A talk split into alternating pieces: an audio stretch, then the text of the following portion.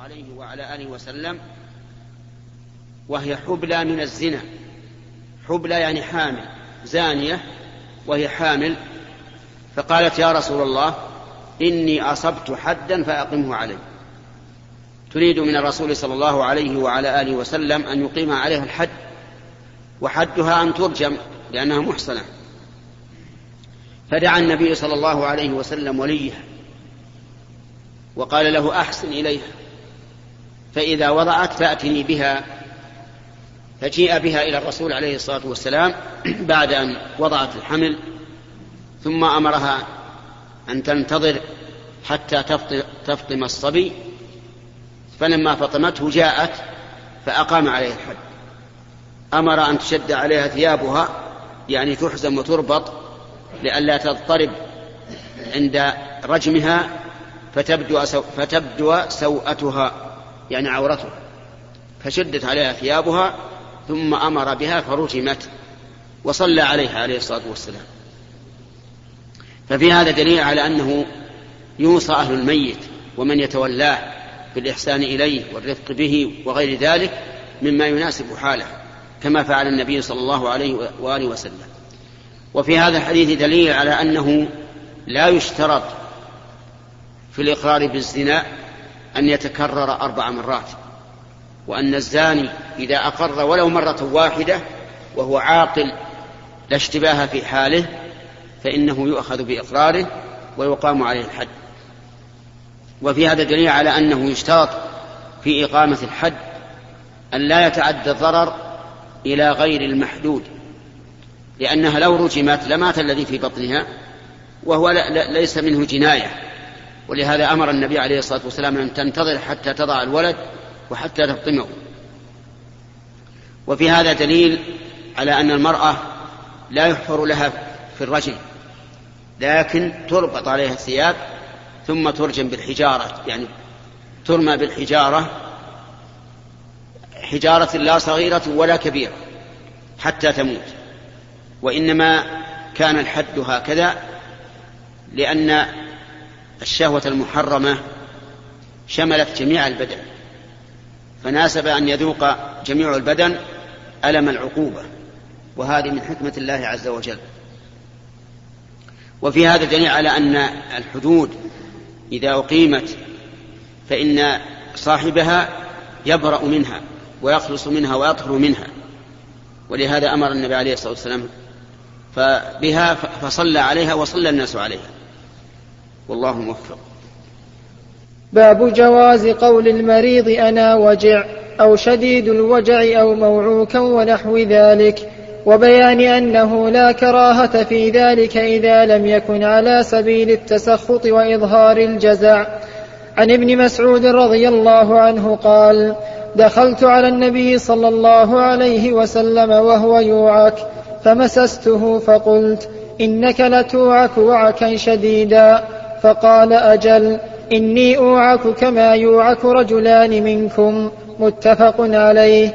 وعن سعد بن أبي وقاص رضي الله عنه قال جاءني رسول الله صلى الله عليه وسلم يعودني من وجع اشتد بي فقلت بلغ بي ما ترى وأنا ذو مال ولا يرثني إلا ابنتي وذكر الحديث متفق عليه. وعن القاسم بن محمد قال قالت عائشة رضي الله عنها ورأساه فقال النبي صلى الله عليه وسلم بل أنا ورأساه وذكر الحديث رواه البخاري.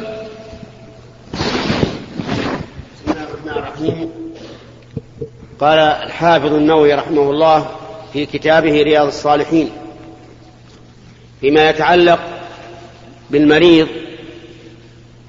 أنه يجوز أن يخبر عما فيه من المرض وشدته بشرط أن يكون ذلك إخبارا لا شكوى.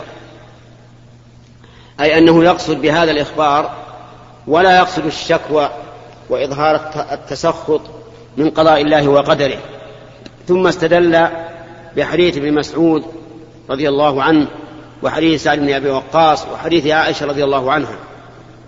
كلها أحاديث تدل على أنه لا بأس أن يخبر الرجل المريض بأنه مريض أو شديد الوجع أو ما أشبه ذلك. فحديث ابن عباس يذكر أنه دخل على النبي عليه الصلاة والسلام وهو يوعك أي فيه حرارة وشدة فمس يده فقال له إنك لتوعك يا رسول الله. قال أجل إني لأوعك كما يوعك الرجلان منكم يعني يشدد عليه عليه الصلاة والسلام في المرض وذلك من أجل أن ينال أعلى درجات الصبر صلوات الله وسلامه عليه. فإن أنواع الصبر ثابتة في حقه. على الوجه الأعلى فقد صبر على أمر الله وصبر عن معاصي الله وصبر على أقدار الله المؤلمة عليه الصلاة والسلام.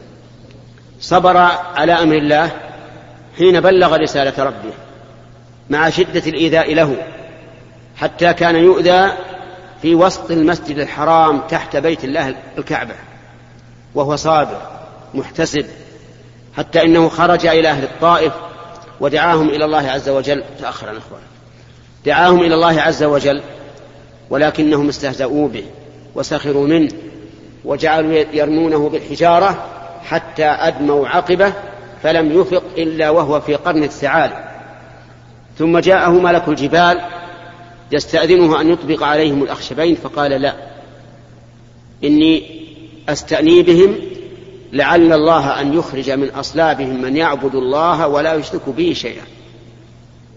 فهذا صبر على أمر الله. وصبر صلوات الله وسلامه عن معصية الله فكان أخشى الناس لله وأتقاهم له. صلوات الله وسلامه عليه. وصبر على أقدار الله. فكم أوذي في الجهاد في سبيل الله. وفي غير وفي غير ذلك وكم حصل له من أمراض وهو صابر محتسب لينال بذلك درجة الصابرين. فلنا فيه أسوة. فالإنسان يجب عليه أن يصبر على أقدار الله المؤلمة. كما صبر الرسول عليه الصلاة والسلام. يصبر ويحتسب ويعلم أنه ما من شيء يصيبه إلا كفر الله به عنه خطيئته حتى الشوكة يشاكها.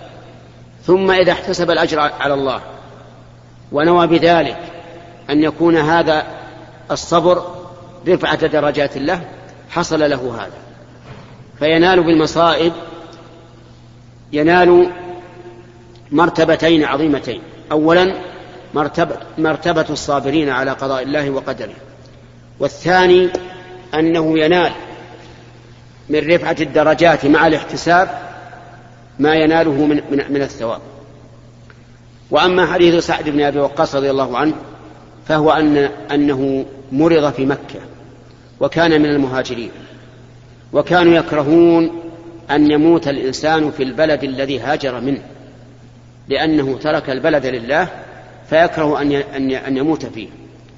وكان من عادة النبي صلى الله عليه وعلى آله وسلم وحسن رعايته وخلقه أنه يعود المرضى من أصحابه. فعاده فقال له سعد رضي الله عنه يا رسول الله إني ذو وجع يعني وجع شديد وإنه وإني ذو مال. ولا يرث ولا يرثني إلا ابنة لي. أي لا يرثه من الذرية إلا بنت وإلا فله عصبة أفأتصدق بثلثي مالي؟ قال لا. قال بالنصف؟ قال لا. قال بالثلث؟ قال الثلث والثلث كثير. إنك أن تذر ورثتك أغنياء خير من أن تذرهم عالة يتكففون الناس. والعجب من الناس اليوم وقبل اليوم أنهم يوصون بالثلث مع أن النبي صلى الله عليه وعلى آله وسلم قال الثلث كثير وهذا يدل على أنه لا يحب أن يوصي الإنسان بالثلث. ولكن أخذ, أخذ الناس هذا عادة وصار الإنسان إذا أوصى يوصي بالثلث. ولهذا قال حبر هذه الأمة الذي دعا النبي صلى الله عليه وسلم أن يفقهه الله في الدين ويعلمه التأويل قال لو أن الناس غضوا من الثلث إلى الربع يعني لكان أحسن. لأن النبي صلى الله عليه وسلم قال الثلث والثلث كثير. والناس الآن اكتب ثلثي اجعل لي ثلث وما أشبه ذلك. هذا ليس محبوبا إلى الرسول عليه الصلاة والسلام. غض من الثلث إلى الربع وغض إلى الخمس وهو أفضل لأن أبا بكر رضي الله عنه أفقه هذه الأمة والخليفة الأول لهذه الأمة بعد نبيها أوصى بالخمس. وقال رضيت بما رضي الله به لأن الله قال واعلموا أن ما غنمتم من شيء فأن لله خمسه وللرسول ولذي القربى إلى آخره. ومع هذا فتجد الذين يوصون بالثلث لا يوصون على الوجه المشروع. يوصون بأشياء مفضولة وغيرها أفضل منها. يوصي أحيانا يحيف في الوصية. يوصي للأولاد ويدعو البنات. أو يوصي بأشياء توجب النزاع بين الموصى لهم في المستقبل. ولو أن الناس إذا أرادوا أن يوصوا أوصوا بما هو نفع عام كبناء المساجد وبناء المدارس وشراء الكتب النافعة وما أشبه ذلك مما ينفذ في حينه ويجري أجره ويسلم الورثة أو الموصى لهم من التنازل لكان خيرا من كونه يوصي بضحية وعشاء وعلى ذريته وأولاد البنات ما لهم شيء وما أشبه ذلك من الأشياء اللي واضح فيها أن الإنسان أخذ هذا الشيء عادة ولم يفكر. والشرها ما على على العامة العامة عامة عوام والعوام هوام الشرها على الذين يكتبون للعامة يجي العام من الشخص يقول اكتب وصيتي بالثلث ويذكر ما اعتاده الناس. والذي يجب على أهل العلم الذين يكتبون الوصايا أن يفقهوا أولا في دين الله وأن يحملوا الناس على ما هو أفضل وأولى. لأن العام إذا جاء يقول اكتب وصيتي مثلا قد ائتمنه فكونه يكون كاتب أمة يعني ما يهمه إلا ما يرضي الناس فقط ولو كان مفضولا هذا خطأ.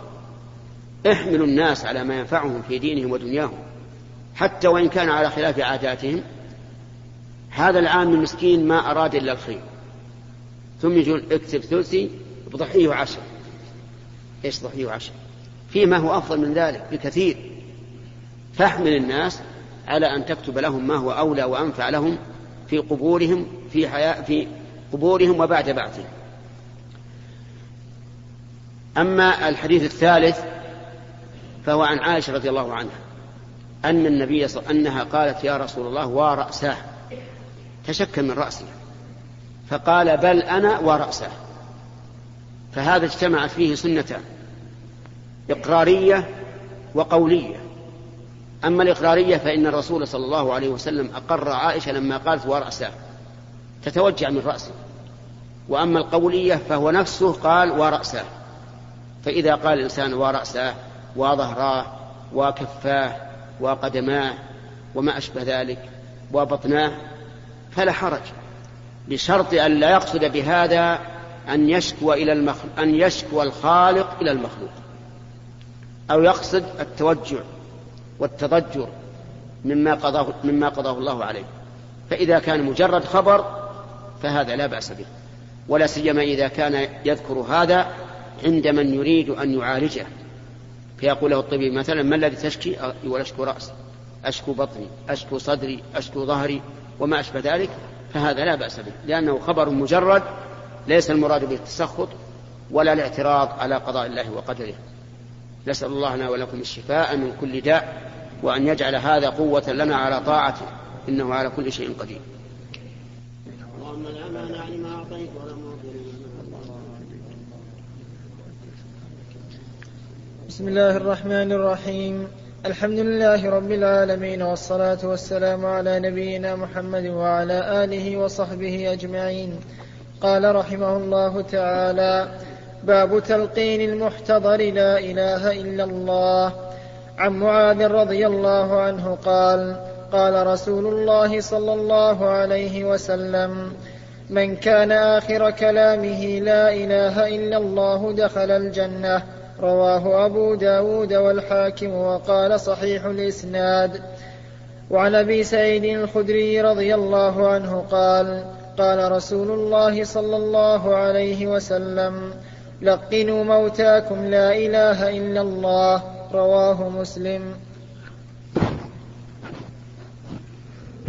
بسم الله الرحمن الرحيم. قال المؤلف النووي رحمه الله في كتاب رياض الصالحين باب تلقين المحتضر. قول لا إله إلا الله. المحتضر هو الذي حضرت الملائكة لقبض روحه. والله سبحانه وتعالى قد وكل بالإنسان ملائكة يحفظونه في حال حياته وبعد مماته. قال الله تعالى له معقبات من بين يديه ومن خلفه يحفظونه من أمر الله. وقال الله تبارك وتعالى حتى إذا جاء أحدكم الموت توفته رسلنا وهم لا يفرطون. والإنسان إذا حضر أجله نزل إليه ملائكة يقبضون روحه من يد ملك الموت. فإن ملك الموت يتولى قبضها من البدن والملائكة معهم حنوط معهم كفن من الجنة وحنوط من الجنة إذا كان من المؤمنين جعلني الله وإياكم منهم. وأما إذا كان من الكافرين فملائكة العذاب معهم كفن من النار وحنوط من النار. نعوذ بالله من ذلك. فإذا احتضر احتضر الإنسان وعلمنا أنه في النزع وأنه ميت فإننا نلقنه لا إله إلا الله. كما قال النبي عليه الصلاة والسلام في حديث أبي سعيد الخدري الذي رواه عن النبي صلى الله عليه وسلم أنه قال لقنوا موتاكم لا إله إلا الله. قال العلماء فيلقنه برفق. لا يأمره لا يقول قل لا إله إلا الله لأنه ربما إذا قال قل لا إله إلا الله وهو في تلك الحال قد ضاق صدره وضاقت عليه الدنيا ربما إذا قيل له قل لا إله إلا الله يقول لا. لأنك ما تتصور ضيق الصدر في تلك الساعة إلا إذا كنت في هذه الحال. نسأل الله يشرح صدرنا وإياكم عند لقائه. فتذكر الله عنده تقول لا إله إلا الله ترفع صوتك بهذا حتى يسمع فربما يمن الله عليه ويستحضر أنك تلقنه فيقول لا إله إلا الله. فإذا قال لا إله إلا الله وكانت آخر كلامه من الدنيا دخل الجنة. كما في حديث معاذ رضي الله عنه أن النبي صلى الله عليه وسلم قال من كان آخر كلامه من الدنيا لا إله إلا الله دخل الجنة. قال أهل العلم فإذا قال لا إله إلا الله فليسكت لا يلقن ولا يقول شيئا. فإن عاد هو نفسه وتحدث بشيء مثل قال أسقوني أعطوني ماء أو تكلم بشيء آخر فليعد التلقين. فليقل فليقل لا إله إلا الله حتى يسمع لعله يكون آخر كلامه من الدنيا لا إله إلا الله. ولكن إذا كان الإنسان والعياذ بالله كافرا مرتدا فهذا ربما نقول قل لا إله إلا الله نأمره لأنه كافر. إن من الله عليه وقال لا إله إلا الله فهذا المطلوب وإن لم يكن فهو كافر. لذلك لما حضرت أبا طالب الوفاة وأبو طالب عم النبي عليه الصلاة والسلام وأعمام الرسول صلى الله عليه وسلم الذين أدركوا الرسالة أربعة اثنان أسلما واثنان ماتا على الكفر. والذين أسلما أحدهما أفضل من الآخر. حمزة والعباس حمزة أفضل من العباس. والذين مات على الكفر واللذان مات على الكفر أحدهما أقبح كفرا من الآخر. أبو طالب والد علي بن أبي طالب. وأبو لهب. أبو لهب والعياذ بالله من أشد الناس إيذاء للرسول عليه الصلاة والسلام. ولهذا أنزل الله في ذمه سورة كاملة. يقرأها الناس بالصلوات الفرائض والنوافل. تبت يدا أبي لهب وتب ما أغنى عنه ماله وما كسب سيصلى نارا ذات لهب وامرأته حمالة الحطب في جيدها حبل من مسد. شوف عم الرسول. تنزل فيه آية والعياذ بالله سورة كاملة. في قدحه وذمه وبيان عقابه لأنه من أشد الناس عداوة وإيذاء لرسول الله صلى الله عليه وعلى آله وسلم. أما أبو طالب فكان كافرا لكنه لكن به حدب على الرسول عليه الصلاة والسلام وحنان وشفقة ومدافعة وثناء على الرسول عليه الصلاة والسلام إلا أنه والعياذ بالله حيل بينه وبين الإسلام. فحضرته الوفاة وكان النبي صلى الله عليه وسلم عنده وعنده رجلان من قريش. فقال له الرسول عليه الصلاة والسلام يا, يا عم قل لا إله إلا الله كلمة أحاج لك بها عند الله ولكن كان هذان الرجلان جليسي سوء. قال له أترغب عن ملة عبد المطلب؟ وكأنهما والله أعلم رأياه هم أن يقول لا إله إلا الله. فقال له أترغب عن ملة عبد المطلب؟ فلما قال هذه الكلمة أخذته العزة بالإثم فقال هو على ملة عبد المطلب. وكان آخر كلمة منه كلمة الشرك والعياذ بالله. فمات. يقول الرسول عليه الصلاة والسلام إنه شفع له عند الله. شفع له فخفف عنه العذاب. فكان في ضحضاح من نار. قد غاص قد غاص بهذا الضحضاح وعليه نعلان يغلي منهما دماغه. نعلان من نار يغلي منهما دماغه والعياذ بالله.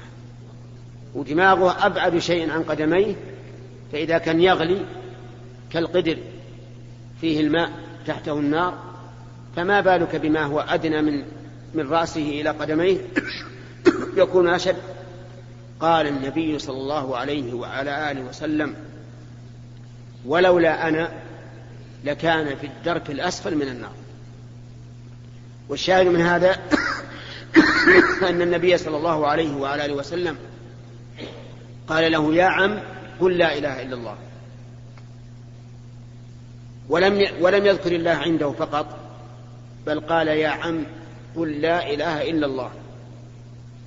فهذا من من من أفضل ما يكون ومن أجل ما يكون هدية للمرء.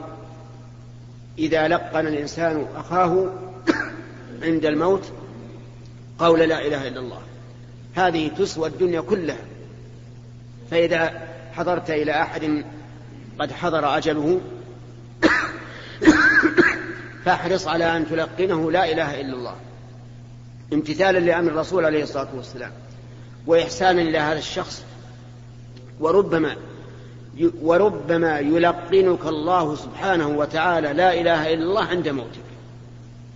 لأن النبي صلى الله عليه وسلم قال والله في عون العبد ما كان العبد في عون أخيه. ختم الله لنا ولكم بالشهادة والسعادة. الله الرحمن الرحيم. الحمد لله رب العالمين والصلاة والسلام على نبينا محمد وعلى آله وصحبه أجمعين. قال رحمه الله تعالى باب ما يقوله عند تغميض الميت. عن أم سلمة رضي الله عنها قالت دخل رسول الله صلى الله عليه وسلم على أبي سلمة وقد شق بصره فأغمضه ثم قال إن الروح إذا قبض تبعه البصر فضج ناس من أهله فقال لا تدعوا على أنفسكم إلا بخير فإن الملائكة يؤمنون على ما تقولون. ثم قال اللهم اغفر لأبي سلمة وارفع درجته في المهديين واخلفه في عقبه في الغابرين واغفر لنا وله يا رب العالمين. وافسح له في قبره ونور له فيه. رواه مسلم. بسم الله الرحمن الرحيم. قال المؤلف النووي رحمه الله في كتابه رياض الصالحين باب ما يقال عند تغميض الميت. يعني أن الإنسان إذا حضر الميت فإن الميت في الغالب يشخص بصره. ينفتح باتساع. يشاهد الروح إذا خرجت من البدن. لأن الروح إذا خرجت من البدن لها جسم لكنه جسم لا يراه الناس. يراه الميت فقط والملائكة كذلك تراه وتأخذها. دخل النبي صلى الله عليه وعلى آله وسلم على أبي سلمة. وكان من عادة النبي صلى الله عليه وعلى آله وسلم أنه يعود المرضى. فدخل على أبي سلمة وقد شق بصره. يعني اتسع وانفتح. فعرف النبي صلى الله عليه وعلى آله وسلم أنه مات. فقال إن الروح إذا قبض اتبعه البصر. فضج ناس من أهله. يعني من أهل البيت سمعوا النبي عليه الصلاة والسلام يقول هذا الكلام فعرفوا أن الرجل قد مات. فضجوا كعادة الناس. إذا حصل إذا حصل مثل هذا الأمر ضجوا بالبكاء. فقال صلى الله عليه وعلى آله وسلم لا تدعوا على أنفسكم إلا بخير. فإن الملائكة يؤمنون على ما تقولون. وكانوا في الجاهلية إذا حصل مثل هذا يدعون على أنفسهم بالويل والثبور والعياذ بالله. يقول يا ويلاه وثبوراه وانقطاع ظهراه وما أشبه ذلك. فقال لا تدعوا على أنفسكم إلا بخير فإن الملائكة يؤمنون على ما تقولون. ففي هذه الحال ينبغي للإنسان أن يدعو لنفسه بالخير فيقول ما أرشد إليه النبي صلى الله عليه وعلى آله وسلم. اللهم أجرني في مصيبتي وأخلف لي خيرا منها. بعد قوله إنا لله وإنا إليه راجعون. لأن كل مصيبة تقول إنا لله وإنا إليه راجعون. وفي مصيبة الموت اللهم أجرني في مصيبتي وأخلف لي خيرا منها. وكذلك غيرها. وقد حدث النبي صلى الله عليه وعلى آله وسلم بهذا الحديث فسمعته أم سلمة زوج, زوج أبي سلمة فلما مات زوجها وكان من أحب الناس إليها قالت هذا الكلام اللهم أجرني في مصيبتي وأخلف لي خيرا منها. فقالت في نفسها من خير من أبي سلمة؟ تفكر منها اللي بيجي يكون خيرا من أبي سلمة لأنها مؤمنة بهذا الكلام. فلما انقضت عدتها خطبها النبي صلى الله عليه وسلم. فكان خيرا من أبي سلمة لا شك. المهم أن الرسول صلى الله عليه وسلم أغمض عينيه عيني أبي سلمة لأنها كانت منفتحة. ثم قال اللهم اللهم اغفر لأبي سلمة. وارفع درجته في, في المهديين ونور له في قبره وافسح له فيه واخلفه في عقبه. خمس كلمات تساوي الدنيا كلها.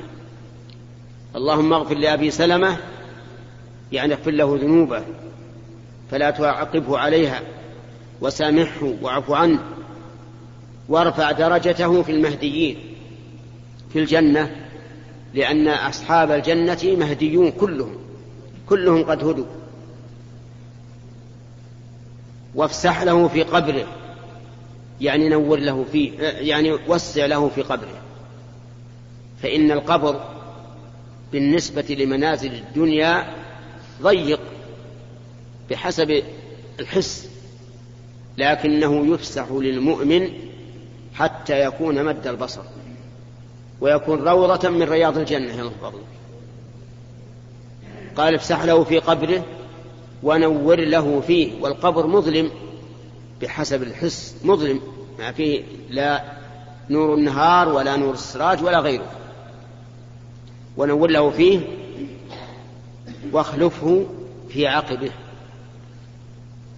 يعني كن خليفة له في عقبه في ذريته. فهذه الدعوات الخمس منها شيء علمناه ومنها شيء رجوناه. الذي علمناه أن الله تعالى خلفه في عقبه لأن زوجته تزوجها النبي صلى الله عليه وعلى آله وسلم وأولاده صاروا ربائب للرسول عليه الصلاة والسلام تربوا في بيته. وأما الأربع الباقية فإننا نرجو الله سبحانه وتعالى أن يكون الله قد قبل دعوة نبيه في هذا الرجل الصالح. في هذا دليل على مسائل. أولا أنه ينبغي للإنسان إذا أصيب بمصيبة أن لا يدعو لنفسه إلا بالخير.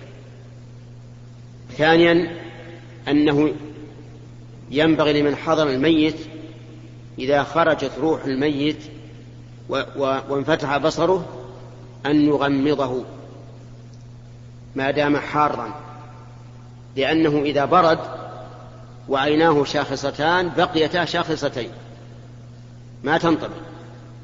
فيطبقهما ما دام حارا. قال العلماء وينبغي أيضا أن يلين مفاصله قبل أن تبرد وتشقص وتلين المفاصل أن يرد ذراعه إلى عضده وعضده إلى صدره ثم يمد يده ويرد الساق إلى الفخذ والفخذ إلى البطن ثم يمدها عدة مرات حتى تلين ليسهل تغسيله وتكفينه. ومن فوائد هذا الحديث الدلالة على أن الروح شيء يرى فهو جسم. لكنه ليس كأجسامنا هذه. أجسامنا هذه أجسام غليظة. لكن الروح جسم ليس ليس بالجسم الغليظ بل هو جسم لطيف. يجري من ابن آدم مجرى الدم. وليس هو مخلوقا من طين. ولكنه مخلوق من مادة الله أعلم بها. الروح. مخلوقة من مادة الله أعلم بها. ولهذا قال الله تعالى ويسألونك عن الروح قل الروح من أمر ربي وما أوتيتم من العلم إلا قليلا. ومنها أنه ينبغي لمن حضر الميت وأغمضه أن يدعو له. وإذا دعا بهذه الدعوات العظيمة التي دعا بها الرسول صلى الله عليه وعلى آله وسلم لأبي سلمة كان خيرا. وإن لم وإن لم يعرفها دعا بما تيسر. ومنها أن الملائكة يؤمنون على دعاء أهل الميت في هذه في هذه الحال. فينبغي لأهل الميت أن يدعوا بالخير. فإذا فإن الدعاء الذي تؤمن تؤمن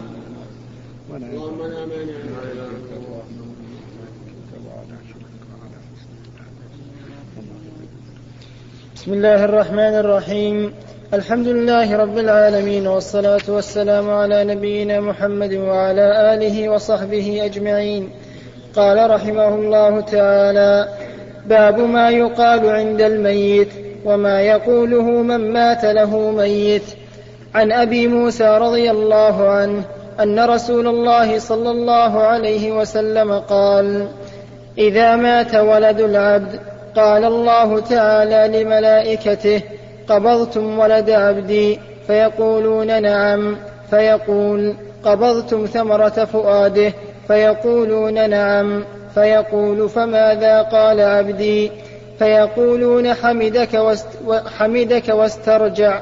فيقول الله تعالى ابنوا لعبدي بيتا في الجنة وسموه بيت الحمد. رواه الترمذي وقال حديث حسن. وعن أبي هريرة رضي الله عنه أن رسول الله صلى الله عليه وسلم قال يقول الله تعالى ما لعبد المؤمن عندي جزاء إذا قبضت صفي صفيه من أهل الدنيا ثم احتسبه إلا الجنة رواه البخاري. وعن أسامة بن زيد رضي الله عنهما قال أرسلت إحدى بنات النبي صلى الله عليه وسلم إليه تدعوه وتخبر وتخبره أن صبيا لها أو ابنا, أو ابنا في الموت. فقال فقال فقال فقال للرسول ارجع إليها فأخبرها أن لله تعالى ما أخذ وله ما أعطى وكل شيء عنده بأجل مسمى. فمرها فلتصبر ولتحتسب وذكر تمام الحديث. متفق عليه. الله الرحمن الرحيم. هذه الأحاديث ذكرها النووي رحمه الله في رياض الصالحين فيما يقال عند الموت. يعني إذا مات للإنسان أحد فماذا يقول؟ وقد سبق لنا الإشارة إلى حديثين صدر بهما هذا الباب. وهما لأم سلمة رضي الله عنها حين مات زوجها. فقالت إنا لله وإنا إليه راجعون. اللهم أجرني في مصيبتي وأخلف لي خيرا منها. فأخلف الله عليها محمدا صلى الله عليه وعلى آله وسلم. أما الأحاديث الثلاثة الباقية فهو في من مات له ولد فحمد الله واسترجع وصبر فإن الله سبحانه وتعالى يعوضه بذلك الجنة. كما في الحديث أن أن الله تعالى إذا قبض قبضت الملائكة نفس ولده فإن الله يقول للملائكة قبضتم ولد عبدي فيقولون نعم. وهو يعلم عز وجل أنهم, أنهم قبضوا ولد عبده لكن يقول هذا جل وعلا ليظهر فضل هذا العبد وأنه حمد الله واسترجع عند هذه المصيبة العظيمة. فيقول قبضتم ثمرة فؤاده؟ فيقولون نعم. فيقول ماذا قال؟ قالوا حمدك واسترجع. يعني قال الحمد لله إنا لله وإنا إليه راجعون. والحمد عند المصائب مما يدل على صبر الإنسان على قضاء الله وقدره وأنه صبر فأثنى على الله بهذه المصيبة. وكان النبي صلى الله عليه وعلى آله وسلم إذا أصابه ما يكره قال الحمد لله على كل حال. وإذا أصابه ما يسره قال الحمد لله الذي بنعمته تتم الصالحات. فإذا حصل لك ما يسرك فقل الحمد لله الذي بنعمته تتم الصالحات. وإذا حصل العكس فقل الحمد لله على كل حال.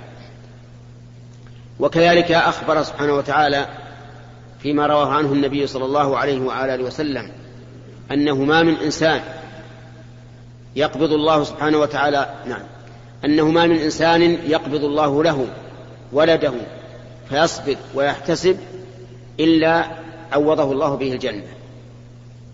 وكذلك أيضا ما أخرجه البخاري أن النبي صلى الله عليه وسلم قال ما من إنسان يموت له صفي. نعم. يقول الله تعالى ما لعبد المؤمن جزاء إذا قبضت صفيه من أهل الدنيا إلا الجنة. صفية يعني ما اصطفاه واختاره من ولد أو زوجة أو غيرهما. إذا قبض الله ذلك الصفي ثم احتسب فإن له بذلك الجنة. أما الحديث الأخير فهو في قصة إحدى بنات النبي صلى الله عليه وسلم كان لها ابن في سياق الموت. فأرسلت إلى النبي صلى الله عليه وعلى آله وسلم أرسلت إليه تدعوه. فقال للرسول يعني النبي صلى الله عليه وسلم قال للرسول الذي أرسلت هذه المرأة قل لها إن لله ما أخذ وله ما أعطى. وكل شيء عنده بأجل مسمى. فمرها فلتصبر ولتحتسب. فأمرها أن تصبر وتحتسب الأجر من الله عز وجل. فينبغي الإنسان في تعزية أخيه أن يقول هذه الكلمات لأنها أحسن ما يعزى به. إن لله ما أخذ وله ما أعطى وكل شيء عنده بأجل مسمى. اصبر واحتسب تصبر وترشده إلى أن يحتسب الأجر من الله. والله موفق.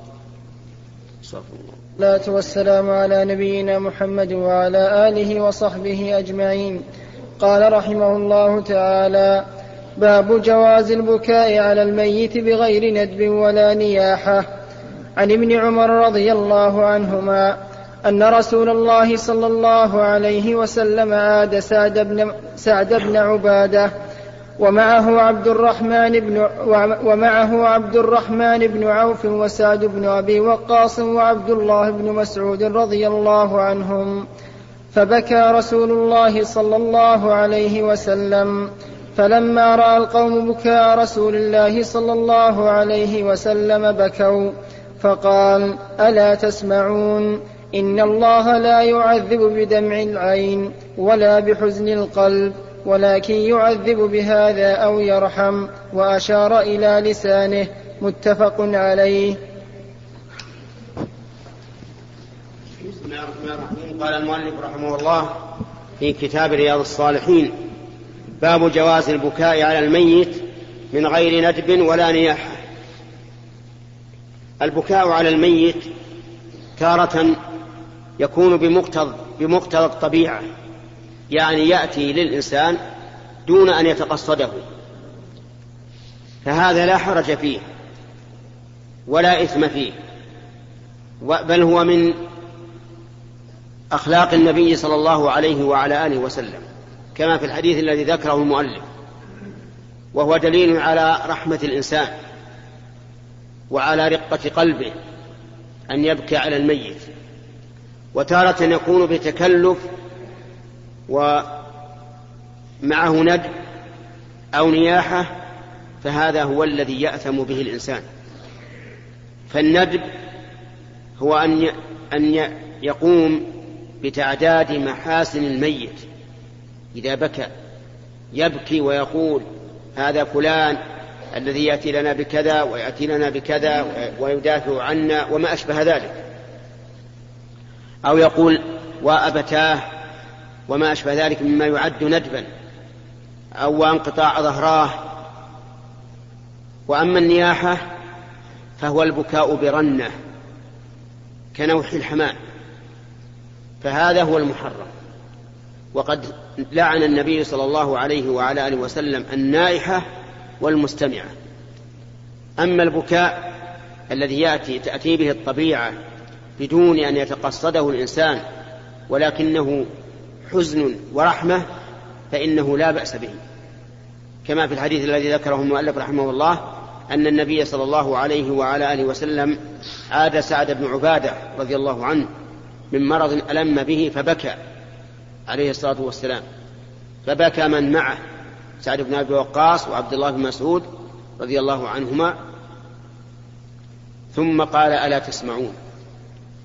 ومعنى ألا تسمعون؟ اسمعوا. إن الله تعالى لا يعذب بدمع العين ولا بحزن القلب. لا يعذب بدمع العين ولا بحزن القلب. لا يعذب الباكي والحزين ولا يعذب الميت. وإنما يعذب بهذا أو يرحم. وأشار إلى لسانه. يعني أن يقول الإنسان قولا محرما هذا هو الذي يعذب به الإنسان. فدل ذلك على جواز البكاء على الميت بشرط أن لا يكون فيه ندب وأن لا يكون, وأن لا يكون فيه نياحة. وإنما تأتي به الطبيعة والجبلة فهذا لا بأس به وهو من خلق النبي صلى الله عليه وعلى آله وسلم. والله أعلم. نقل المؤلف رحمه الله تعالى في سياق الأحاديث في باب جواز البكاء على الميت بغير ندب ولا نياحة. عن أسامة بن زيد رضي الله عنهما أن رسول الله صلى الله عليه وسلم رفع إليه ابن, ابن, ابن ابنته وهو في الموت ففاضت عينا رسول الله صلى الله عليه وسلم فقال له سعد ما هذا يا رسول الله؟ قال هذه رحمة جعلها الله تعالى في قلوب عباده وإنما يرحم الله من عباده الرحماء متفق عليه. وعن أنس رضي الله عنه أن رسول الله صلى الله عليه وسلم دخل على دخل على ابنه إبراهيم رضي الله عنه وهو يجود بنفسه فجعلت عينا رسول الله صلى الله عليه وسلم تذرفان فقال له عبد الرحمن بن عوف وأنت يا رسول الله؟ فقال يا ابن عوف إنها رحمة. ثم أتبعها بأخرى فقال إن العين تدمع والقلب يحزن ولا نقول إلا ما يرضي ربنا. وإنا لفراقك يا إبراهيم لمحزونون. رواه البخاري وروى بعضه مسلم.